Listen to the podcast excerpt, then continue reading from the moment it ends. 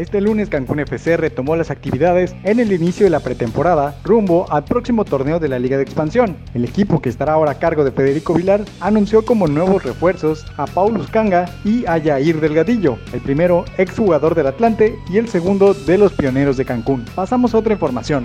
El tenista Novak Djokovic avanzó a los cuartos de final de Roland Garros tras remontar en 5 sets a Lorenzo Musetti. El serbio estaba abajo por doble 6-7 y dio la vuelta al partido para ganar 6-1, 6-0 y 4-0. Djokovic permanece como líder del ranking mundial y ahora enfrentará a Mateo Berretini.